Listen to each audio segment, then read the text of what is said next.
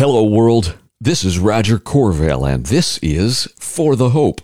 Here, we read through the Bible conversationally, talk about the truth claims of Christianity, and learn to fall more in love with Jesus and the people in his world. You ready? Let's roll. Welcome. When you look at an email that is one of those that has gone back and forth a few times, our email programs let us see the previous messages. But when it's a physical letter, well, reading it would be like listening to one side of the conversation. And that, my friends, is what's up with the letter we call First Thessalonians. Hey, hopeful. Welcome to For the Hope's Daily Audio Bible, where we lean into God's story together and think about what that means for our own life and work stories. Thessalonica is one of the few cities continuously occupied since the Greek Hellenistic period, several hundred years BC. And the present day Thessalonica is Greece's second largest city. Now, put on your business hat for a second. Part of why this is true is location, location, location. And as has been true for most of history, a lot of that had to do with critical roadways and being the intersection of several strategic routes. But perhaps more importantly, in Paul's day, it was also a great harbor as well. It was still way cheaper to transport stuff by sea than by land. And like a lot of commercially friendly cities in Paul's day, there was a solid population of Jews there, enough to have a synagogue. So there you go. You might remember from our recent trip through the book of Acts that Paul preached in Thessalonica a bit, but he didn't stay long before he got run out of town. And as we pick up in our New Testament segment today, First Thessalonians is probably written about six months later, so this is not a very old church. And we learn that after Paul sent Timothy back to Thessalonica, Timothy returned with a largely positive report, yet also informed Paul about four different concerns that caused the apostle to write what we think of as First Thessalonians. The first two of which we're going to hear today about. One of which is them accusing Paul of impure or selfish motives, and the second, uh, just responding to persecution for their new faith. First Thessalonians, here we go. Paul, Silvanus, and Timothy to the church of the Thessalonians in God the Father and the Lord Jesus Christ. Grace to you and peace. We always thank God for all of you, making mention of you constantly in our prayers we recall in the presence of our God and Father your work produced by faith, your labor motivated by love, and your endurance inspired by hope in our Lord Jesus Christ. For we know, brothers and sisters loved by God, that He has chosen you, because our gospel did not come to you in word only, but also in power, in the Holy Spirit, and with full assurance. You know how we lived among you for your benefit and you yourselves became imitators of us and of the Lord when, in spite of severe persecution, you welcomed the message with joy from the Holy Spirit. As a result, you became an example to all the believers in Macedonia and Achaia. For the word of the Lord rang out from you, not only in Macedonia and Achaia, but in every place that your faith in God has gone out.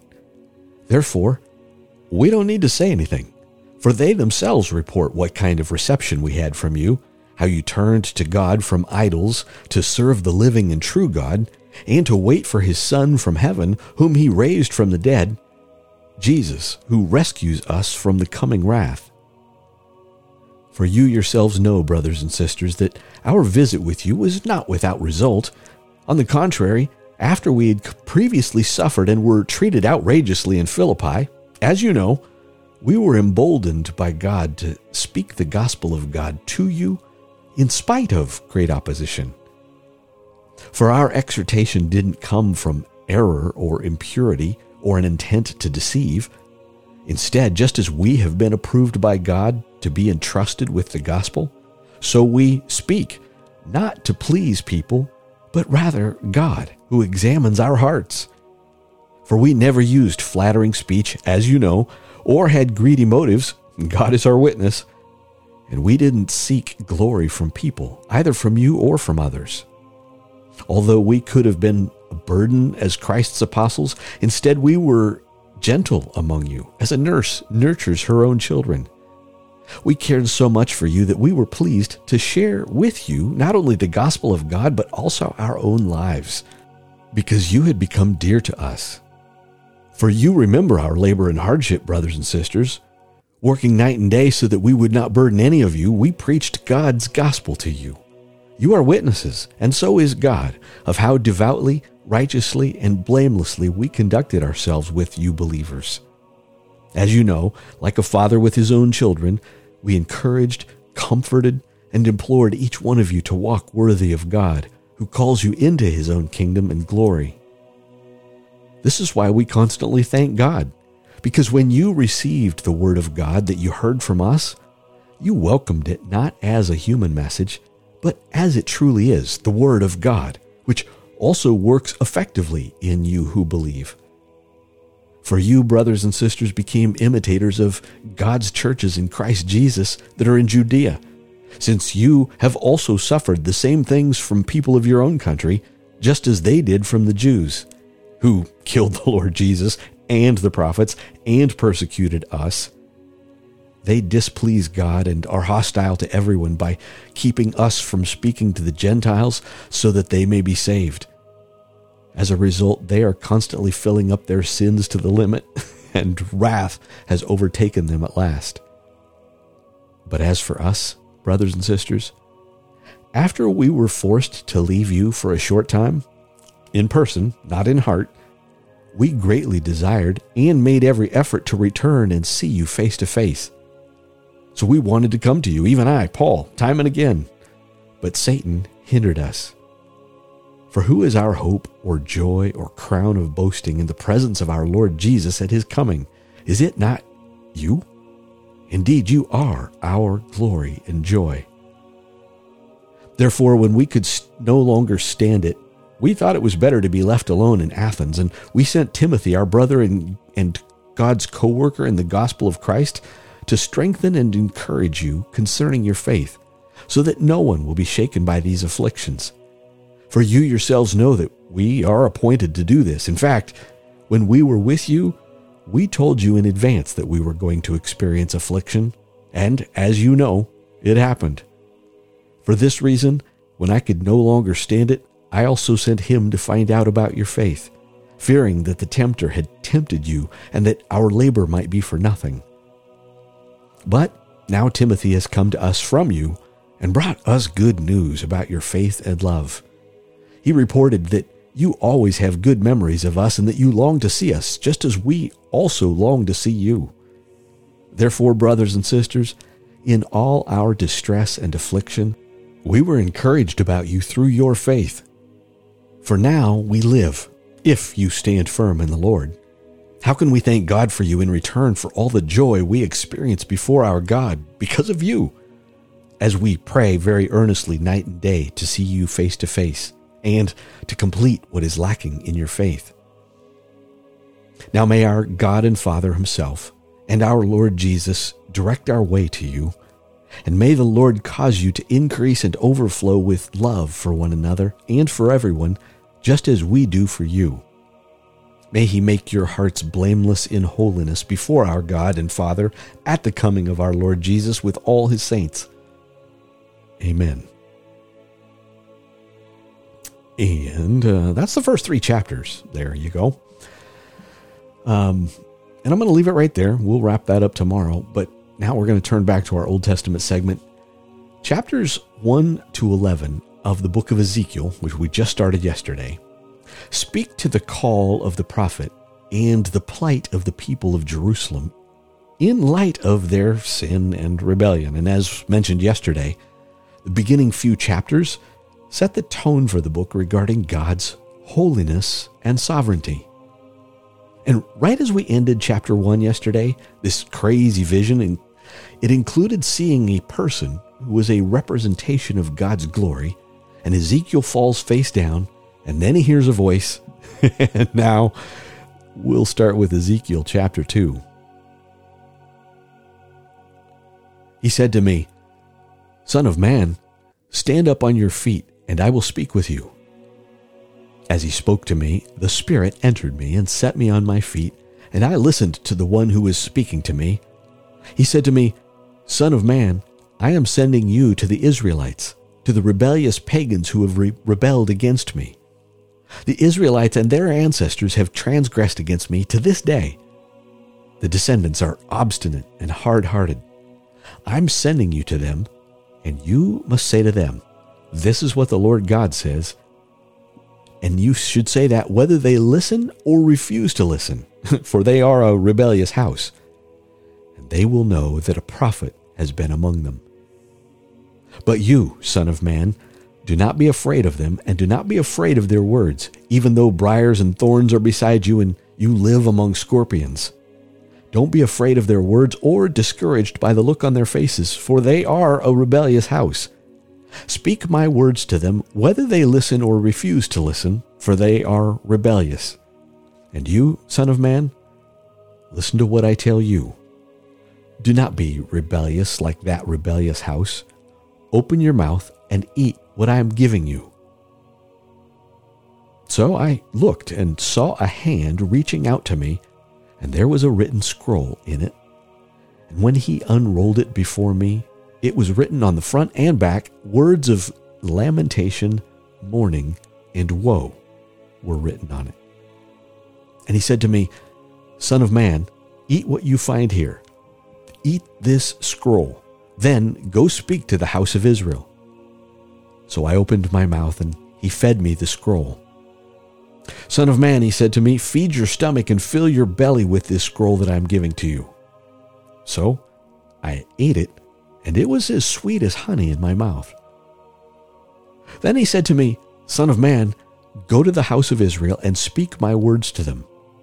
For you are not being sent to a people of unintelligible speech or a difficult language, but to the house of Israel not to the many peoples of an unintelligible speech or difficult language, whose words you cannot understand. No doubt, if I sent you to them, they would listen to you. But the house of Israel will not want to listen to you, because they do not want to listen to me. For the whole house of Israel is hard headed and hard hearted. Look, I have made your face as hard as their faces, and your forehead as hard as their foreheads. I have made your forehead like a diamond, harder than flint. Don't be afraid of them or discouraged by the look on their faces, though they are a rebellious house.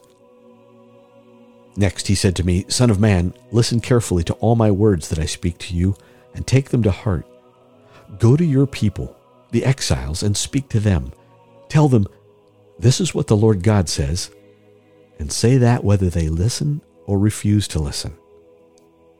Then the Spirit, capital S, then the Spirit lifted me up, and I heard a loud rumbling sound behind me, saying, Bless the glory of the Lord in his place. And I heard it with the sound of the living creature's wings brushing against each other and the sound of the wheels beside them, a loud rumbling sound. The Spirit lifted me up and took me away, and I left in bitterness and in an angry spirit, and the Lord's hand was on me powerfully. I came to the exiles at Tel Abib who were living by the Chebar Canal, and I sat there among them stunned for seven days. Now, at the end of seven days, the word of the Lord came to me Son of man, I have made you a watchman over the house of Israel. When you hear a word from my mouth, give them a warning from me. If I say to the to a wicked person, You will surely die, but you do not warn him. You don't speak out to warn him about his wicked way in order to save his life. That wicked person will die for his iniquity, yet I will hold you responsible for his blood. But if you warn a wicked person and he does not turn away from his wickedness or his wicked way, he will die. He will die for his iniquity, but you will have rescued yourself. Now, if a righteous person turns from his righteousness and acts unjustly, and I put a stumbling block in front of him, he will die. If you did not warn him, he will die because of his sin, and the righteous acts he did will not be remembered. Yet I will hold you responsible for his blood. But if you warn the righteous person that he should not sin, and he does not sin, he will indeed live because he listened to your warning, and you will have rescued yourself. The hand of the Lord was on me there, and he said to me, Get up, go out to the plain, and I will speak to you there. So I got up and went out to the plain, and the Lord's glory was present there, like the glory I had seen by the Chebar Canal, and I fell face down. The Spirit entered me and set me on my feet. He spoke with me and said, Go, shut yourself inside your house. As for you, Son of Man, they will put ropes on you and bind you with them so that you cannot go out among them.